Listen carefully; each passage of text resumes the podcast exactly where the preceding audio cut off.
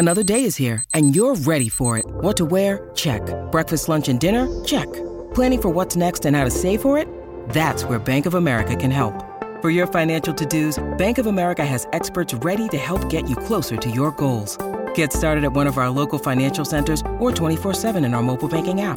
Find a location near you at bankofamerica.com slash talk to us. What would you like the power to do? Mobile banking requires downloading the app and is only available for select devices. Message and data rates may apply. Bank of America and a member FDIC. When you need mealtime inspiration, it's worth shopping Kroger, where you'll find over 30,000 mouthwatering choices that excite your inner foodie. And no matter what tasty choice you make, you'll enjoy our everyday low prices, plus extra ways to save, like digital coupons worth over $600 each week. You can also save up to $1 off per gallon at the pump with fuel points. More savings and more inspiring flavors make shopping Kroger worth it every time. Kroger, fresh for everyone. Fuel restrictions apply. This podcast episode is brought to you by Coors Light. These days, everything is go, go, go. It's nonstop hustle all the time. Work, friends, family expect you to be on 24 7. Well, sometimes you just need to reach for a Coors Light because it's made to chill.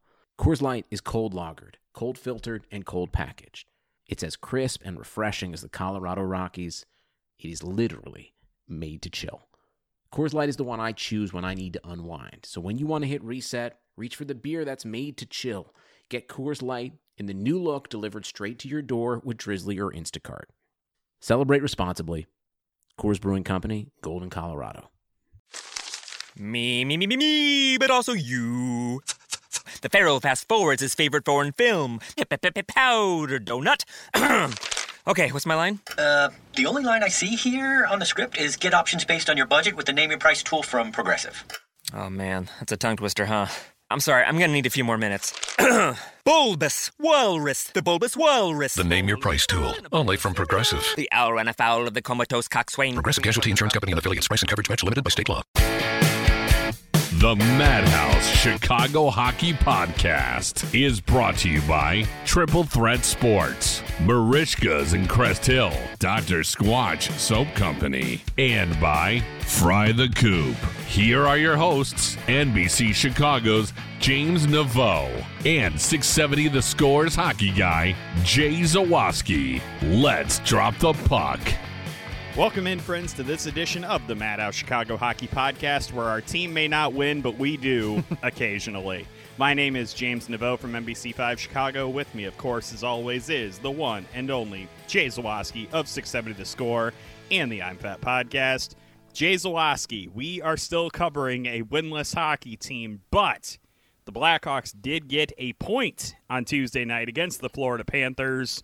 So there's no longer a goose egg, at least in that column. How are you feeling, buddy? I'm feeling good. It's a good day overall. Um, I think we're gonna get into it, but there there are, are some definite positives and there's some definite good signs about the Blackhawks. Um, we'll dissect all of that. A couple things before we get started we want to tell you about. So let's get all our particulars out of the way before we get going. Uh, first and foremost, make sure you are uh, following, subscribed to the podcast uh, wherever you listen.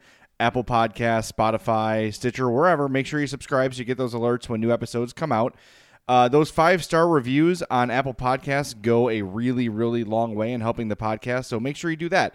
Follow us on Twitter at Madhouse Pod. We're on Instagram at Madhouse underscore pod. Go to madhousepod.com for all things Madhouse Podcast, including a link to our merchandise shop, madhousepodmerch.com. That's powered by our friends at Triple Threat Sports. For all your team outfitting needs, call Chris 708 478 6090. This episode is coming out on Wednesday, January 20th. Tomorrow, the 21st, we'll be releasing our NWHL preview with Marissa and Jemmy from Sportsnet. It's great. You're going to really like it. You're going to learn a lot about uh, not just the NW- NWHL's upcoming season, but how the league functions and where it's going from here. And then Friday, opening night, Blackhawks Red Wings at 7 p.m. James and I are going to be on Hot Mic. Hot Mic, you can join us live, watch the game, and interact with us. You can actually sync your TV up to our feed so you're not ahead or behind the action at all. Uh, it's really great. It's interactive, and we'll just sort of, uh, it's kind of like Mystery Science Theater 3000, where we just sort of comment on things as they're happening. They also have a new feature where you can uh, tip the hosts and jump in on the broadcast for a few minutes as well. So we look forward to that. To get Hot Mic, go to your app store on Android or iOS. Search for Hot Mic. It's free. Download it. When you sign up, they're going to ask you for a referral code or a promo code. Enter the code Madhouse. Uh, that way, you will uh, be linked up to all of our uh, live broadcasts. So it's a lot of fun. Join us Friday during the Hawks Red Wings game. It's going to be a great time on Hot Mic. I think I got to everything. Did I forget anything? Uh, no, I think we're good. All right, good. It's like my burden every show is like, don't forget. I, I and I rush through it because I don't want to forget to say anything, but I also don't want to bore people with the details of the podcast. But those are important things. Those reviews, I never mention those. Those are really, those are very, very helpful. So yeah, if we, we like reviews. We like, uh, obviously, we like hanging out with you guys on the Hot Mic broadcast. When I sent that, I sent a tweet out yesterday about all the stuff we have coming up, and I just got really excited, man. And I know that these first four games have been kind of a, a challenge, I will uh, say diplomatically. Sure. But getting to watch the fifth game with all of you guys on Friday night is going to be an absolute blast, and I'm really thrilled to be recording this today. I'm re- thrilled that we're going to have Marissa on tomorrow. It's gonna be a good rest of the week, man. Let's let's be happy, Blackhawks fans. There's some stuff to be happy about today. Definitely, and we have James and I pride ourselves on not being uh, jumping out the window podcast every time the Hawks lose. We're trying to stay positive. And if you zoom out on this season, yes, the Hawks are 0-3 and 1, okay? But if you zoom out, what you're seeing is for the most part competitive games. Maybe the score sheet doesn't reflect that, but the the play does. The metrics sort of bear that out that it's not really so far apart as it looks. And really in a rebuilding year, especially without Toews, especially without Dach, competitive losses are probably the best case scenario. The players don't want to hear that. The coaches don't want to hear that. Stan Bowman probably doesn't want to hear that. But really, if the end goal is to get back on track as quickly as possible, finishing at the bottom or near the bottom of the league is the fastest way there. And it sucks. And I think had Toews and Dach been healthy, we could have maybe talked about sneaking into the playoffs. But the way it is now, there's not a lot of hope. So what you want to see is development. What you want to see is competitiveness. And I think for the most part, there have been a few mm, moments there and a few players I'm a little concerned about, which we'll get to. But for the most part, they haven't looked terrible.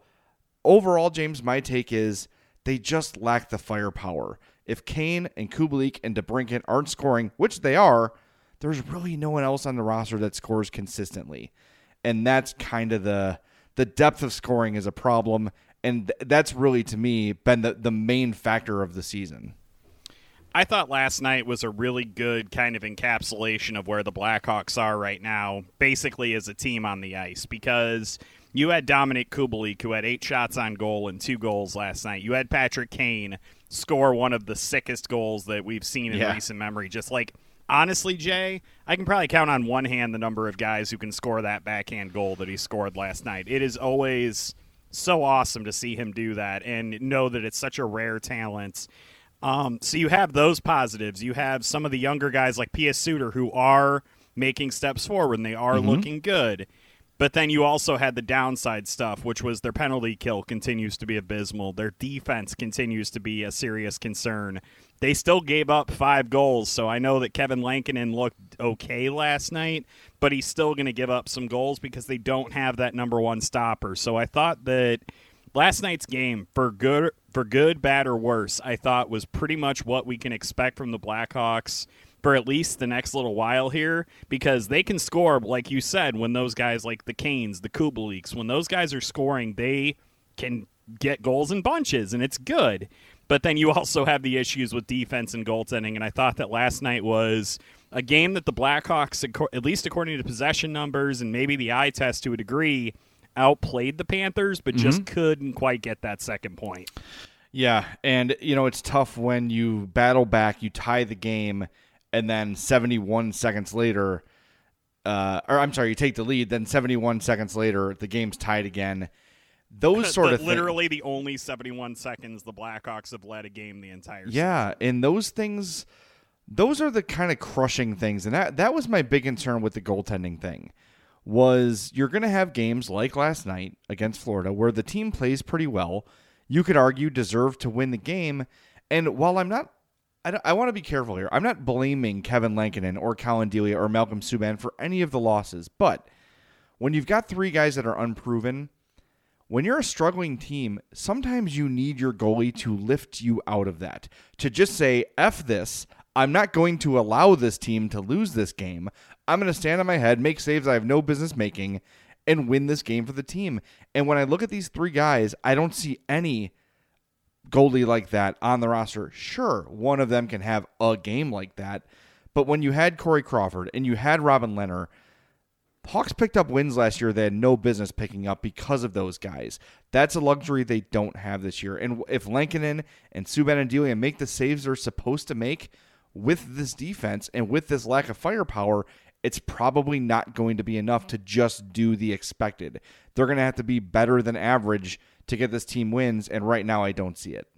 Okay, so I, you know what? I think this is actually a perfect time for us to kind of drill into this conversation because I know that we kind of were talking before the show about getting into some encouraging signs and less than encouraging signs from the first four games, and we're going to get into kind of these lists. But I think one of the biggest headlines about the Blackhawks basically before the season started and now that the season has started is the goaltending. They had a great stat last night on the NBC uh, Sports Chicago broadcast where they mentioned that the Blackhawks have never started three goalies in their first four games. That has never happened for them. And it's been, I believe, 15 seasons since a team has done that hmm. in the NHL in general. And so I found myself kind of thinking about a couple of different things last night, Jay, and I would love to get your take on them. The first is this idea of like writing the hot goaltender, right? Like this is something that Jeremy Colliton has talked about in the past. Every hockey coach in the history of ever has talked about this. Obviously, they've all given up five goals now, which is kind of a weird statistical quirk that I don't think they were really anticipating getting. My question about that is A, do you think that the Blackhawks are doing themselves a disservice by just basically spinning the roulette wheel and putting a different goaltender in net every night, not even giving any of them a chance to potentially get hot? Or do you think that it's something that this is the, what the team has to do until it can identify a guy who can stop the puck consistently? I think they have to find out who the best of the three is. And when you look at them as a trio right now, their combined save percentage is 850 that poor boy sandwich is looking more and more like a possibility this season. yes, it is. Yes, For those is. listeners who don't know, Jay and I made a bet on the uh, season opening podcast about whether any of the Blackhawks goalies would have a save percentage above 90, and I said no, and we bet a Merichka's poor boy on it. So I'm already uh, tasting that yodel burger, Jay. Yeah, you you might I might just I might just ship you one anyway, just to just get it out of the way. But you're yeah, so a combined 850 save percentage. They have stopped 114 of 134 shots against. When you look at them individually, Delia leads with uh, 863 save percentage, Subban 848, and Lankinen, who I thought has looked the best, 821 save percentage. Only 23, uh, I'm sorry, 28 shots against him last night. He allowed five goals, and he did make some good saves. He looked good positionally. Deep in his net, I noticed. Very deep in his net. That um, is something I was going to bring up as well. And I don't know if that's a this is my first NHL game kind of a thing, or if it's a style sort of a thing. But that's something to keep an eye on. So I think what the Hawks need to do to make a long answer boring um, is is establish which of these three is the best, and just if you're going to start writing someone, which I think you have to do, we heard Corey Crawford and Robin, I think Robin Lehner said so too, that splitting the net is tough because it's hard to get a rhythm. Goalies need a rhythm. And I think they need to quickly establish who their one and two are going to be and and kind of ride out that number one until he loses that job. I'm not ready to hand it to any of the three. I'm willing to give it another, you know, week or so and just see who sort of emerges as the best guy here. But if I had to lay my money down right now, if the Hawks have a one game to play to get into the playoffs for some reason, I think I'm going with Delia. Just uh-huh. and I, I don't feel great about that, but just I feel like he concerns me the least. Okay, well that dovetails perfectly into my second question. Okay, then, which right. by the way, I, I like this. I had no resolution at all to that first question. no. I kept thinking about it a lot, and I just I can't think of a good reason why you would lock into a goaltender right now because right. you can't none give of them some... have shown you anything. And I get that it's a very limited sample size, especially for a guy like Subban who's gotten to play one game so far. Like that's not going to be enough for me to judge him. Obviously, yeah, I, I do want to see more of Subban. I really do, yeah. and I just you know, um, first round pick. He's got the athleticism. I would like him to rely less on athleticism and more on positioning, and I think that would help him out a lot. And uh, Scott Powers wrote about this how Jimmy Waite um, is challenged now with three goalies who, um, you know, who are not, who are not established like Crawford was and like Lehner was. He's got to develop these guys now. So it'll be interesting to see what he does with his position. All right, your second question. I'm sorry. My second question actually sort of involved the positioning thing but it was kind of a more general question just about confidence, I think, in the net. I think in the first game, what we saw and what we kind of alluded to is that Subban doesn't rely on his positioning to make saves. He relies on his athleticism. He mm-hmm. definitely is a guy who is going to try to kick from post to post and just kick his pads and his glove and his blocker all over the place to try to stop everything. And that's just probably the style of goaltender that he is. I look at Collin Delia and I look at a guy who probably needs to lean more on technical proficiency in order to stop pucks.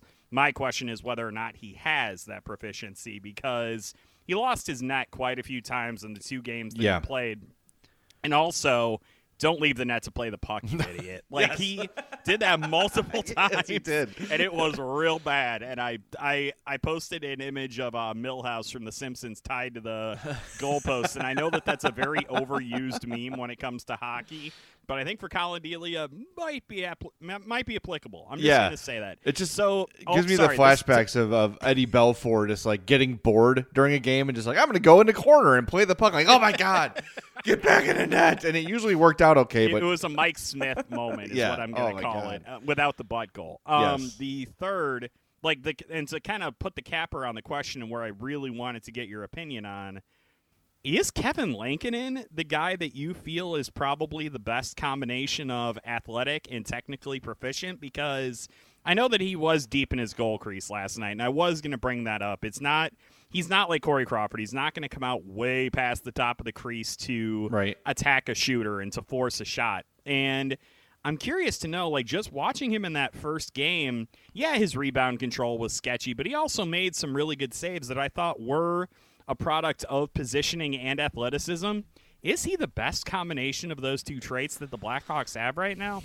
I, I don't think there's much question about it. He uh, Lankinen seems to me like the combination of Delia and Subban, and um, I don't know if that's good, but but, but style wise, yes. And one thing I want to get to too is I was very impressed with Lankinen's um, I don't want to say cockiness or arrogance, but confidence. Confidence. Uh, in his in his post game presser, just talking very matter of factly, like, yeah, you know, there were some saves I made, and even like the overtime goal winner, he got a piece of it. Like it was almost enough to make the save.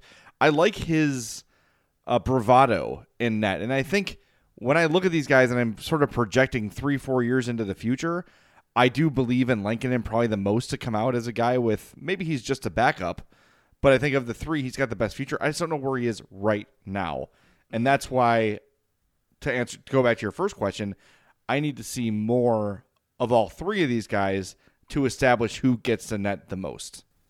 Yeah, and I and I completely agree with that. I was just kind of saying at our now that we've gotten our first blush and we've gotten our first like, you know, view of all three of these guys in NHL action. I that's the thing that kind of struck me the most was like the yeah, it's three guys who are all trying to prove themselves, but they all have such like different styles, and I found that really fascinating. And I think it's going to be one of those uh, elements and narratives of the season as we go along that I think is going to be really interesting to pay attention to. And you know, obviously we have a lot to pay attention to already with the development of the young guys on both offense and defense. I also think the goaltending battle is going to be very intriguing, even if it's frustrating sometimes. And that's why I was kind of giving those things some thoughts last night as I was kind of watch. I rewatched the game. I was up until about one in the morning because I had watched the game while I was working. And I was like, you know, I'm going to watch this again because I really wanted to kind of ISO in on a couple of guys, and Lankinen was definitely one of them. And that was one of the things that struck me. Like you said, he has a certain poise and a confidence in the crease that I'm wondering if Subban and Delia have. And I'm not going to draw a bunch of like broad proclamations based on one or two games that these guys have all played, but those are kind of my first thoughts, and I'm wondering if uh, time is going to validate those or if time is going to prove them to be completely wrong. I just wanted to get them out there in podcast form so that there's like some on the record uh, thing about my kind of evolution of my thinking about these guys. The Madhouse Chicago Hockey Podcast is brought to you by our friends at Merichka's in Crest Hill, 604 Theater Street. They're family owned and operated since 1933. James is on his way to a free Yodel Burger, uh, courtesy of the Blackhawks bad goaltending trio.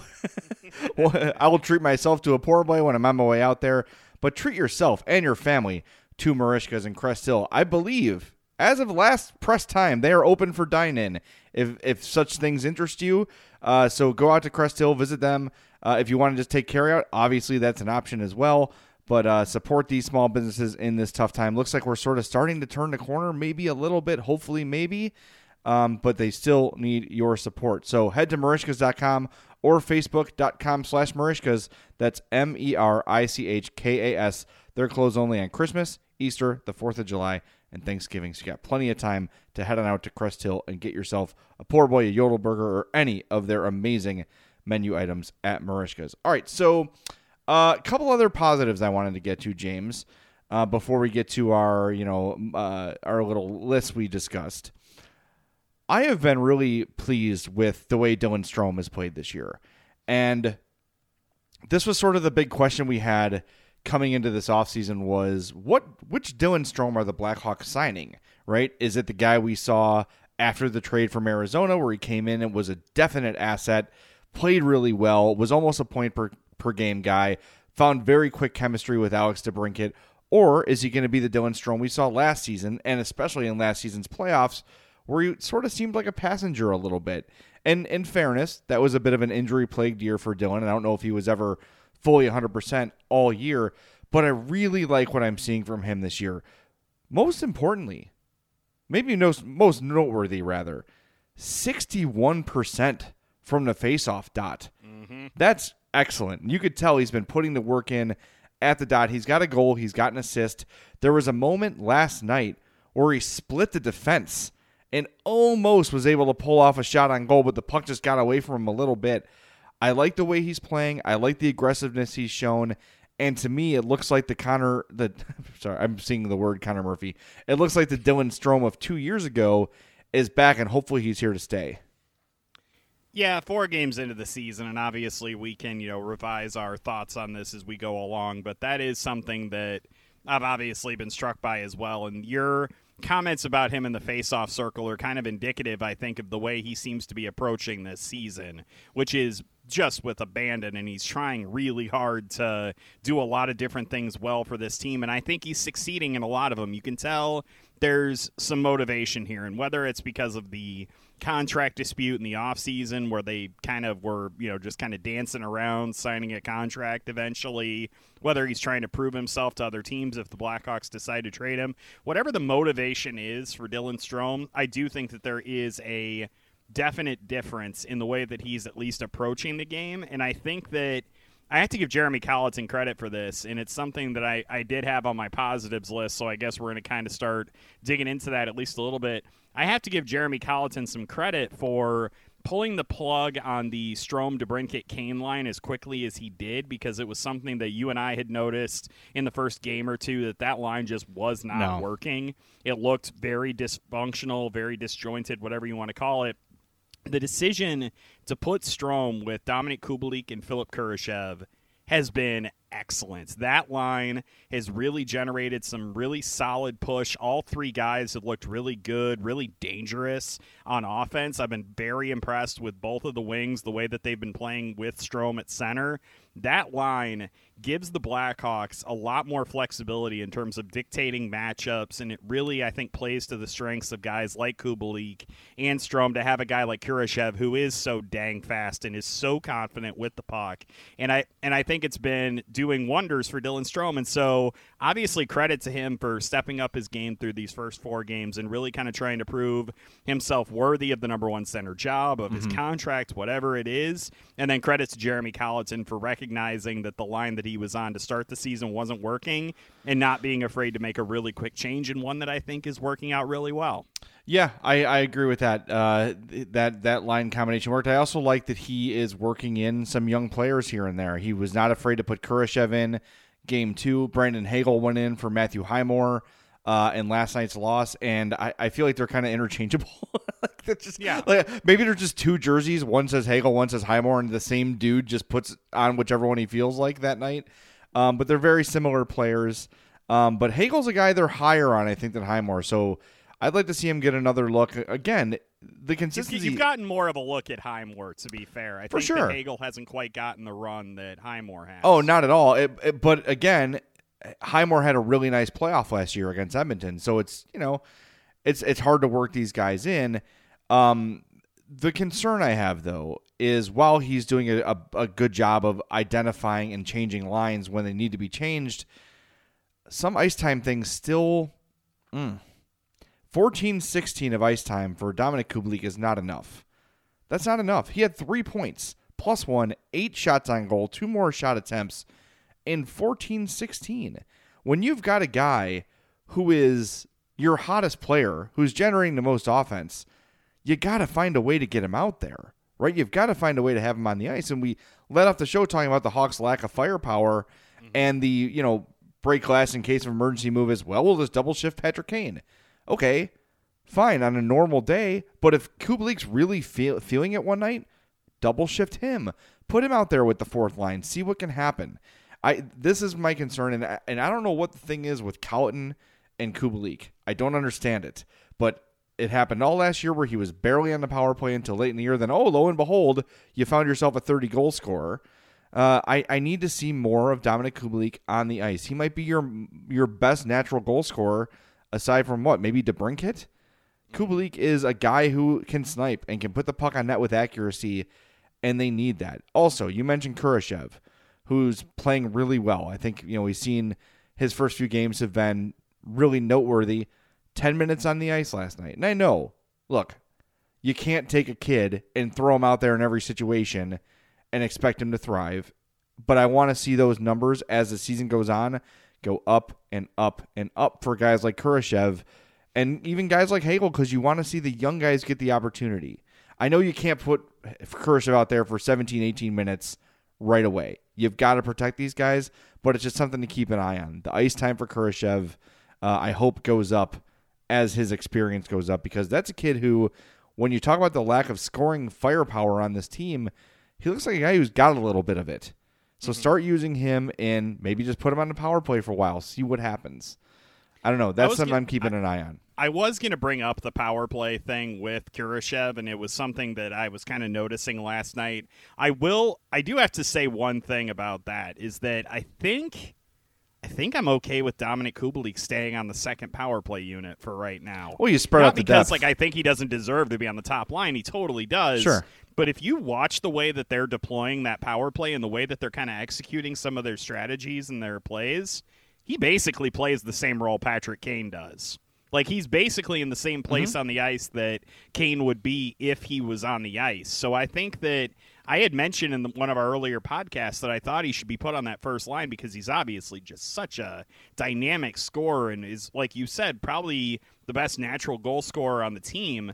But at the same time, like I can't make an argument in my head that it's a good idea to demote Patrick Kane from the top power play unit because he's Patrick frickin' Kane and he can do so many things well. And I just I think that he, I think he fits in really well in that second unit, don't you think? I do, and I think that goes like to the old Q method of spreading across, spreading, spreading around your firepower. Right, you don't want to overload one line and then or, or one unit and just have that be your, really your only option. Then put out I don't want to say scrubs, but you know what I mean. You No, want to have.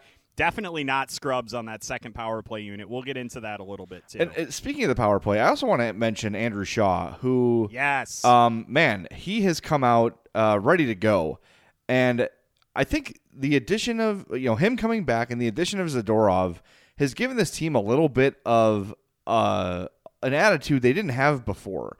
Uh, everyone knows Andrew Shaw's game. The moment in the game last night, Shaw's going down the right wing boards with the puck. Uh, the defenseman Stillman tries to stand Shaw up at the line, and Shaw just runs him over. Shaw's just like, nope, I am getting into the zone with the puck. The play was blown dead because uh, Stillman was on top of the puck.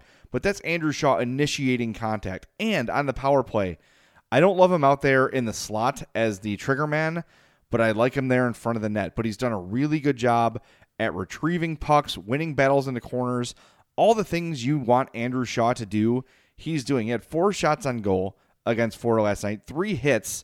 Um, I, I think that his impact has been pretty solid. You also have that, you know, veteran guy with some skins on the wall, leading by example for these young guys. Uh, I, you know, I know I want to play as many young guys as possible this season, but I think having Andrew Shaw out there adds an element, especially up front, that the Hawks don't have. And I've been really pleased with the way he's played this season. Yeah, and he took quite a few draws last night. Clearly, he was feeling it last night, and I think that you can notice the impact. I think that that has on guys like Lucas Wallmark and Mattias Janmark, who were out there at even strength with them last night. I think he's having a good impact on their games as well, mm-hmm. and he is I know the Blackhawks obviously over the years have had some really good forecheckers, and they've always been really good at putting pressure on defenses to kind of get the puck out, and they can always like force turnovers, create new possessions, etc man, Andrew Shaw is physical on the forecheck. That dude just attacks the crap out of whoever has the puck. If it's still in the offensive zone, you can guarantee Andrew Shaw is going to be going over there trying to run them over. And he did that a couple of times last night and got the Blackhawks some possessions. And I know it's going to lead to rushes the other way, and there are going to be some decent scoring opportunities. But just that ability to kind of disrupt plays with his physicality, like you mentioned, is something that the Blackhawks lacked a lot of last season. And I think it's really important to have that, especially at even strength, and especially with guys like Wallmark, who honestly has been one of the pleasant surprises for this Blackhawks team and is being used in all situations, which I find very interesting. That he got significant time shorthanded last night and also got some power play time. Very interested to see how his development continues. And I think putting him with Andrew Shaw was a really good idea by Jeremy Colliton. And I'm kind of liking that combination of talents and skill sets. And the thing that you had mentioned something about Andrew Shaw that I thought I found interesting, which was obviously his ability to get to the front of the net. And the Blackhawks, yeah, they don't have Jonathan Toews right now, but other than Toews in the last couple of seasons, they really haven't had that guy who can get to the front of the net and do what a guy like Patrick Hornqvist did last night, score goals from in close on the power play. And my curiosity there is what's happening on the second unit, which is where Pius Suter is playing that role. And I think that that's the, the ability to potentially have two guys that can do that is huge and it's a big part of the reason why we've seen the power play be so successful is that it seems like guys are properly slotted into the roles that they need to be in and that's another credit to the coaching staff for identifying that and i'm really interested to see your take jay on what you think of suter being in that spot and do you think that that's something that we should be I guess looking for you know moving forward is that something he's going to continue doing? I think a big part about that role is more willingness than body size, and I think Andrew Shaw is, uh, proves that right. Like Andrew Shaw, when you look at him, is not a big dude. He's not a you know he's short. He's not necessarily jacked by any means, but it's a willingness and it's a mindset. And remember. Dylan Strome's first year, he talked about that adjustment of having to go play in front of the net. That's not, that's something he was asked to do before and you kind of have to retrain your brain to play that way. But from the jump, from the first game of the year, we saw Pius Suter almost instinctually heading to the front of the net to make things happen.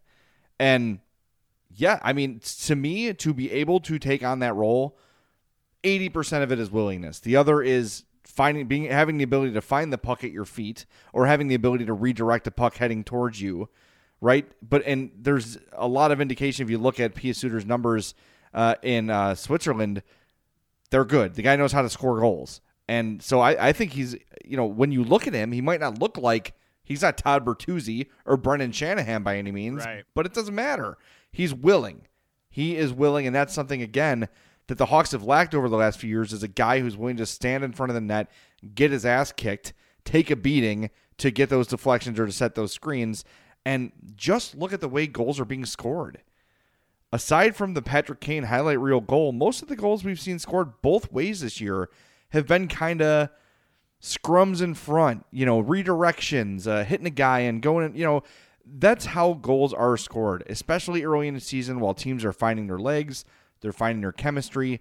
I love the fact that from Jump Street, Pius Suter was able was not able but willing to just go in front of the net and do what it took uh, you know, to generate some offense. So it's funny. They're 0-3 and 1, and we spent the majority of this podcast talking positively about things. Yeah. Because again, like we've said, this year's not so much about the results, right? It's about the development. And we're going to take a quick timeout. but when we come back, James and I are going to talk about uh, two positives we've seen this year each and two concerns we have so far this year. Uh, but first, I want to tell you about our friends at Fry the Coop, Oaklawn, Elmhurst, Westtown, Prospect Heights, and coming very soon to Tinley Park. I cannot wait. Fry the Coop offers the best Nashville hot chicken you've ever had, I've ever had, and I've had all of them. All the greats in Nashville, Fry the Coop is on par with all of them. Go check them out. Go to frythecoop.com, peruse their menu, place your online order. You can pull up, walk up to their takeout window. Easy peasy, you're in and out, and you're home quickly eating some of the best Nashville hot chicken you've ever had. And something about Fry the Coop, I don't know what it is. Maybe it's their freshness. I live 30 minutes from the closest Fry the Coop. I go pick up an order, put it on the floor of my car, bring it home. It's still crispy. It, till, it still tastes fresh. I don't know what they do to make that happen, but they do, and it works every time. FryTheCoop.com. Come get your happiness at Fry the Coop. We're going to take a quick timeout and come back on the Madhouse Chicago Hockey Podcast.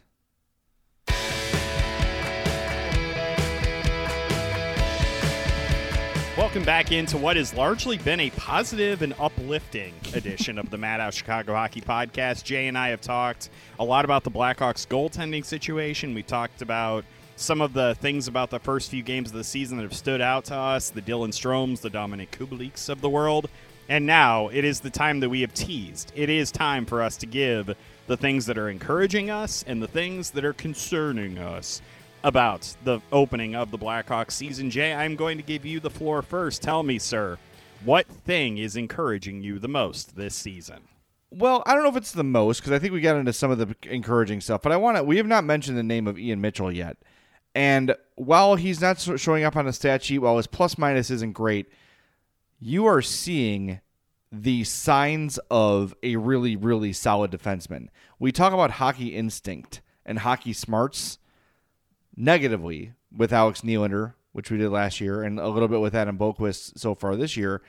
Ian Mitchell shows you that he understands the game well. He's gotten caught up ice a couple times, trying to make plays, maybe making a read he shouldn't have made, or reacting a little bit too slowly. But the instincts are there, the instincts are correct, and there's been a lot of little sneaky plays that he's made that have been really, really good. So I'm I'm very encouraged from what I've seen uh, from Ian Mitchell so far. Even though he's not, you know, lighting up the scoreboard by any means, those signs of a really, really solid defenseman have been there, and that to me is very, very positive. I mean, last night we did see him pinch in a few times where maybe he shouldn't have, and that's just kind of something that you're going to learn. But the thing with him is he does have the awareness to know when he's done messed up, AA Ron, and he's able to kind of get back and to kind of fix the situation. He did that last night when he had that back check of Jonathan Huberdeau, I believe it was, who had the breakaway coming in on uh, Kevin Lankinen. Not only did Ian Mitchell keep him from getting a shot off, he didn't commit a penalty while he was doing it. Right. And this came right after Patrick Kane had gotten a penalty shot. So you kind of imagine the officials are probably looking at that like, do we have to give another one? Because we just did. and he it was perfect. It was textbook the way that he denied the shot and did so without committing a penalty. So yeah, I obviously like we don't we still don't know a ton about Ian Mitchell after four games, but I think that we've seen some of the things that have kind of been mentioned to us by people in the Blackhawks organization about where he's at developmentally, we've seen some of that play out on the ice, and it's been largely positive so far. All right, what do you got? My first encouraging kind of development so far this season has been the way that Duncan Keith has been approaching basically everything. And I know that we've been concerned about like what Duncan Keith's mentality is about the state of the organization, the way that Jeremy Colliton coaches, the players that he's been put with. Mm-hmm. I've seen a lot of Duncan Keith both in practice before the season and now that the season has actually started. I do feel like Duncan Keith seems to be in a good headspace and he's been playing well, been playing with a lot of aggressiveness, a lot of quickness, just the the hockey intelligence of Duncan Keith has always been something that I think we've marveled at and probably has gotten lost in the fact that he has such prodigious hockey gifts on the ice. His ability to diagnose plays and to kind of figure stuff out has always been something I've marveled at. And I think that what I've noticed from him this season is not only has he been doing that stuff, but I think he has been taking on a very serious role in kind of guiding some of these younger guys through it. And last night, I think when he was paired up with Adam Boqvist, that's easily a situation where Duncan Keith be like, ah, crap, I'm being put with the guy who is probably playing the worst hockey out of any of the 18 skaters that we've been dressing on a nightly basis. And instead, I, I noticed Keith a lot doing good things in the game. And as the game progressed, I did think that Adam Boqvist kind of stepped up his game just a little bit from where it had been, which obviously there's nowhere to go but up. Let's Yeah. just be honest here. But I, I appreciated the fact that Duncan Keith like didn't seem to let that bother him, and he wasn't kind of like lackadaisical on the ice. There wasn't any like visible negative impact on his game, and in fact, I did see him make some good plays last night. Absolutely right, and that's the other positive I want to get to too. By the way, Mark Lazerus wrote about Duncan Keith sort of taking over that mentor role uh, a little bit on the team and helping the younger players and how he's he's sort of on board for it. So that's huge for me. Was his buy-in for the team was going to be critical to the development of these young guys. And look, Bowman and Colliton said we've talked to the veterans; they're on board with everything, and so far you're seeing indications of that. We'll see how it lasts if things keep going the way they're going. But so far, so good for Duncan Keith. By the way, Duncan Keith, the team's leading scorer right now with four points. Okay, the other thing I want to get to, uh, and it does apply to Duncan Keith a little bit. My other positive is the ice time distribution. I think uh, as far as the defense goes, you've seen the passing of the torch um, from Duncan Keith to Connor Murphy. Connor Murphy played 24 19 at even strength last night. Nikita Zadorov, 22 34. Uh, Kelvin Hahn, 18 21. Then fourth in even strength ice time for defenseman was Duncan Keith at 1807. So you're, you're not seeing the giant workload for Duncan Keith you've seen before. Um, not totally sure what to make of Zadorov yet because he's had a few of those plays you described with Mitchell where you're like, wow, really nice breakup or standing the guy up at the line. The physicality he had eight hits last night. I like Team the leader physical- in hits. Yeah, for sure. And he's going to win it by a wide margin, by the way, because he loves it. He has, and what I like about him is he doesn't care who it is. It could be, you know, Connor McDavid or it could be, you know, Joe Blow on the fourth line. Zadorov's going to hit you equally and doesn't really care about it. Um, but there have been a couple of those moments where you're like, what the hell was he thinking on that? Like a bad pinch or whatever. Maybe with more ice time, maybe with playing with guys like Keith, Murphy, DeHaan, will work that out of his game a little bit. You know, I think he's going to get more ice time in Chicago than he did in Colorado. And this is, again, we talk about the development traits of Jeremy Colliton. What is he going to do with Zadorov here? How is Nikita Zadorov's game going to grow? Because he's got this year left on his contract. He's a, I believe, restricted free agent after this season. So they're going to have to figure out what they're going to do with him. They were giving him all the ice time to Cam, 23 41 total of ice time last night. So I like that he's playing, and I like that other guys are taking ice time, not away from Duncan Keith, but just they're getting opportunities to show what they can do. And look, Connor Murphy's a veteran, Calvin DeHaan's a veteran, but it shows a general willingness of Jeremy Colliton to not just lean on the veterans all the time. And I think that's a positive sign. I, I think we've talked about this at length enough, so I'm not going to get too far into it, but I just think the composition of the power play units for the Blackhawks is something that is worthy of praise and obvi- like it goes to Jeremy Colliton for putting these guys together. I think that going into this season, not having guys like Toews and Dach and Nylander, it was going to be really difficult to kind of identify which players should be on the power play, and especially the fact that they got no preseason games to kind of you know mess around with combinations and stuff. Right. I think that Colliton has done a pretty solid job of putting together two really interesting power play units that seem to work really well together and guys all kind of have their defined roles. I love the fact by the way that Adam Boqvist is still on the top pairing for the power play. That like you said takes some burden off of Duncan Keith in terms of his ice time and I do think that Boqvist is capable of playing that quarterback role. We'll see how well he develops into it. But then you have the guys like Shaw and Suter who get to the front of the net on the two units. You have Patrick Kane and Dominik Kubalik out on the wing, kind of being the creators and occasionally being the shooters. You do have a guy like Alex DeBrincat with the lightning quick shot on that top pairing. We'll see if Lucas Wallmark ends up sticking on the second unit. I think before too long, we're probably going to start to see Philip Kurashev move into that Wallmark role. Mm-hmm. But I just, I, the way that I look at all of this is I look at it and say to myself, you know what? I think Jeremy Colliton might be onto something with these groupings. And I just, I think that what we've seen in the first couple of games this season from those groups has been really encouraging, and I thought that was on full display last night. So I, I want to give kudos to those players for qu- quickly like settling into their roles and succeeding at them. And kudos to Jeremy Colliton and the coaching staff for putting those together. I think that's been it's been a pleasant experience. Like the Blackhawks power play isn't usually pleasant, but it has been, especially the last couple of games. Well, and something to keep an eye on uh, for Friday is how Carl Soderberg is going to throw a wrench into these plans too. That's a veteran guy who's going to play when he's ready and uh, it's going to be interesting to see what Colliton does lineup wise and line wise and all those sort of things. All right, before we get to our concerns, got to tell you about our friends at Dr. Squatch Natural I am not Soap concerned Company. about Dr. Squatch. No, you shouldn't be. Literally, as we're doing the podcast, just got a tweet uh, sent to uh, sent to me from a listener who tried Dr. Squatch. showed showed me a big picture of his.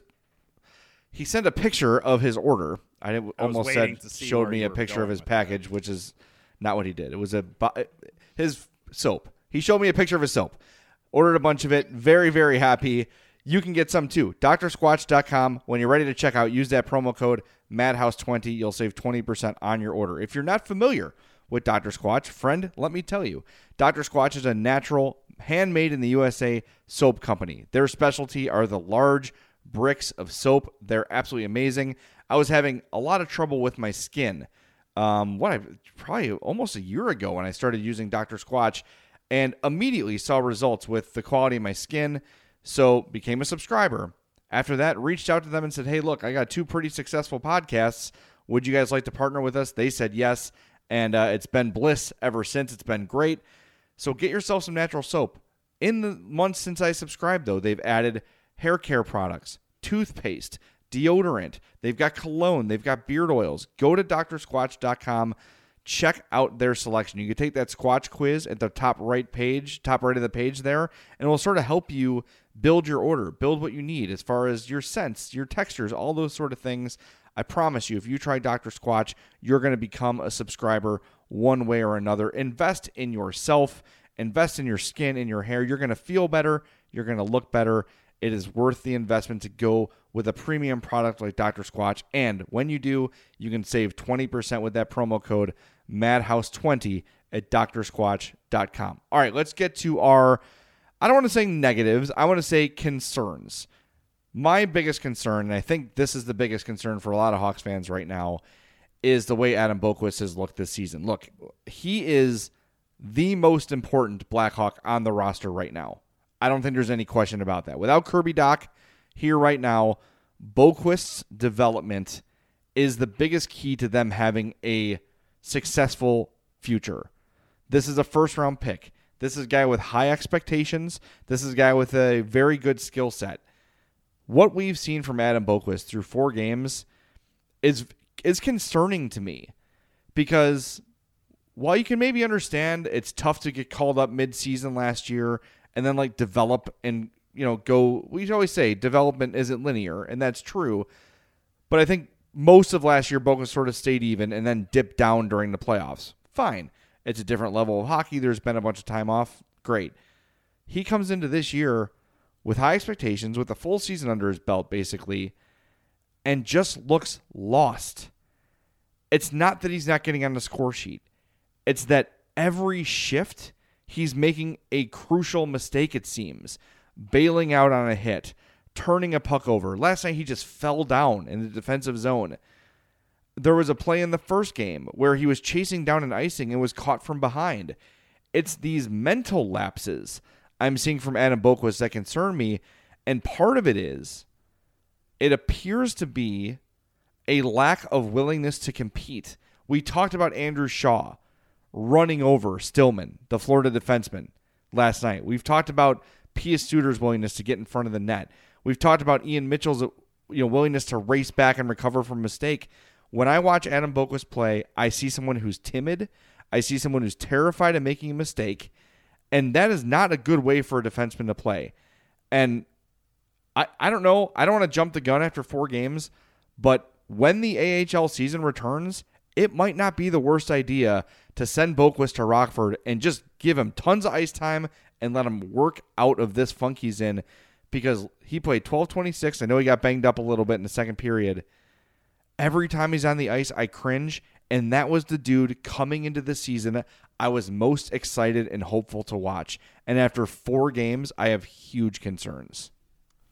Yeah, and obviously I can't really, you know, dispute any of that. I think that if you had to make a ranking of the Blackhawks this season in terms of their performance so far, he would be at or near the bottom of the list. I think that he obviously has a lot to work on. I I'm not sure if I'm going to say that like it's maybe like a kind of a lack of willingness to compete, I guess. Like that's it's it's certainly possible. I'm not going to like dispute dispute that at well, all. Let me say this What too, I- just real quick.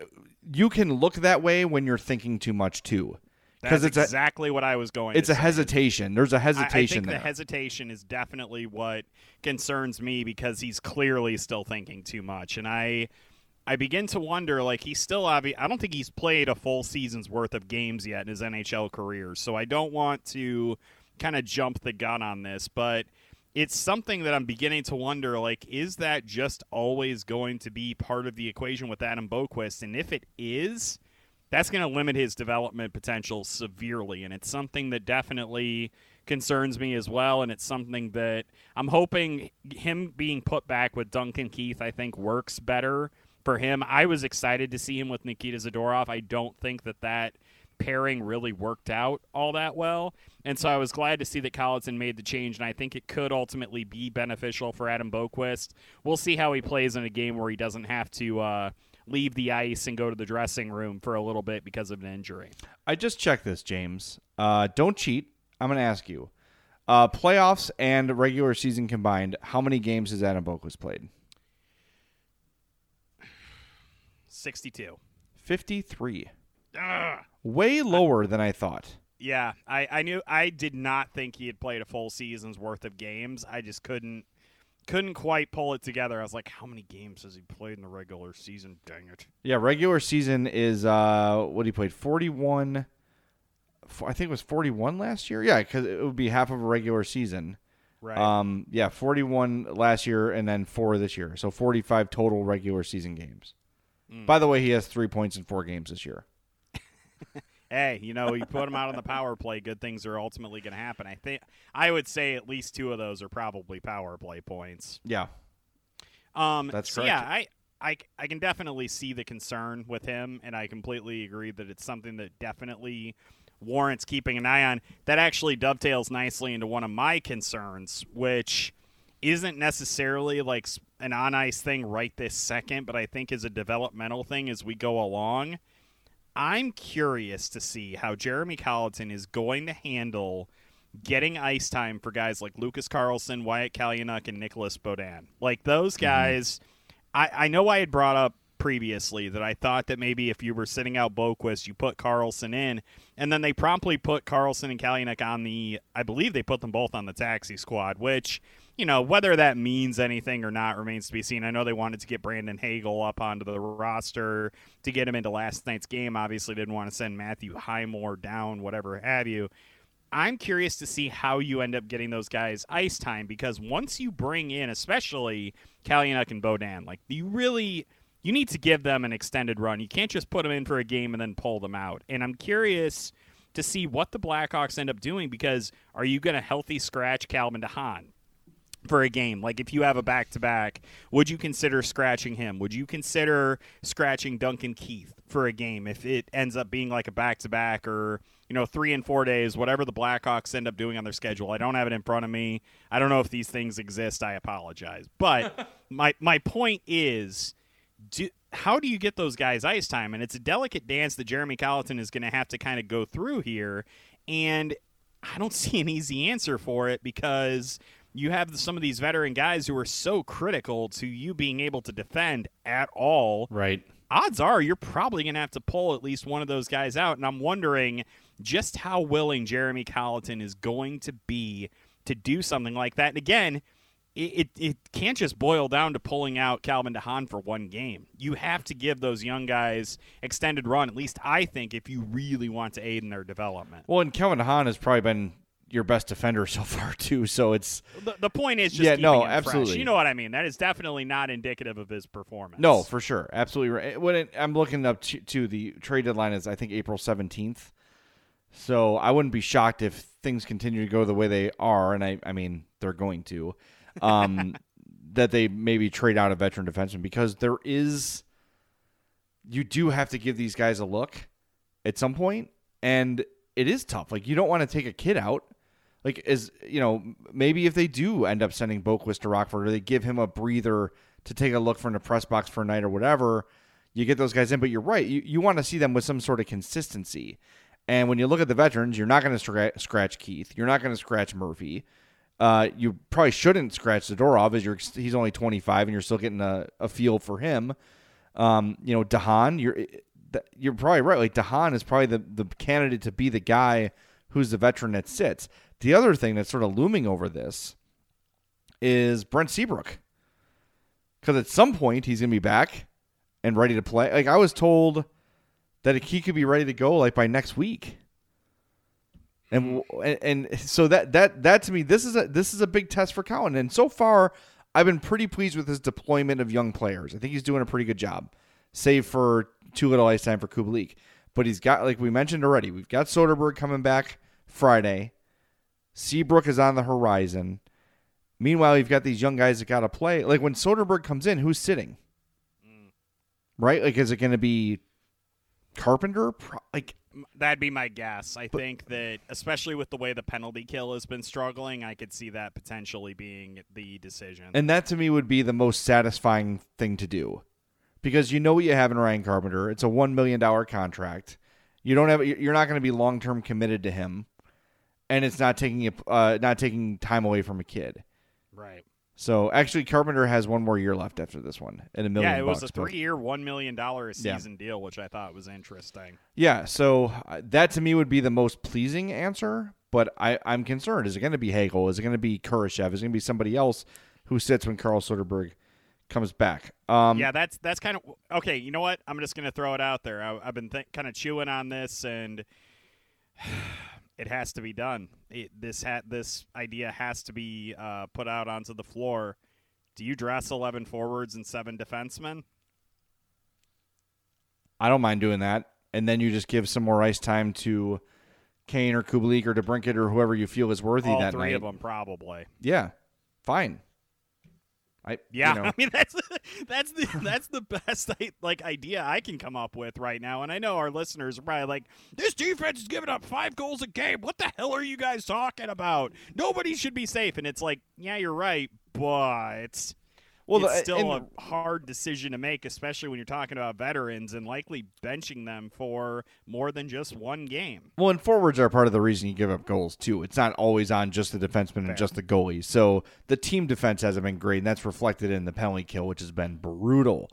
Ugh. Um, my other Is that your other least encouraging, by the way. no, mine. my other least encouraging is uh, Colliton kind of coaching to not lose. I was not happy with David Kampf being on the ice for overtime.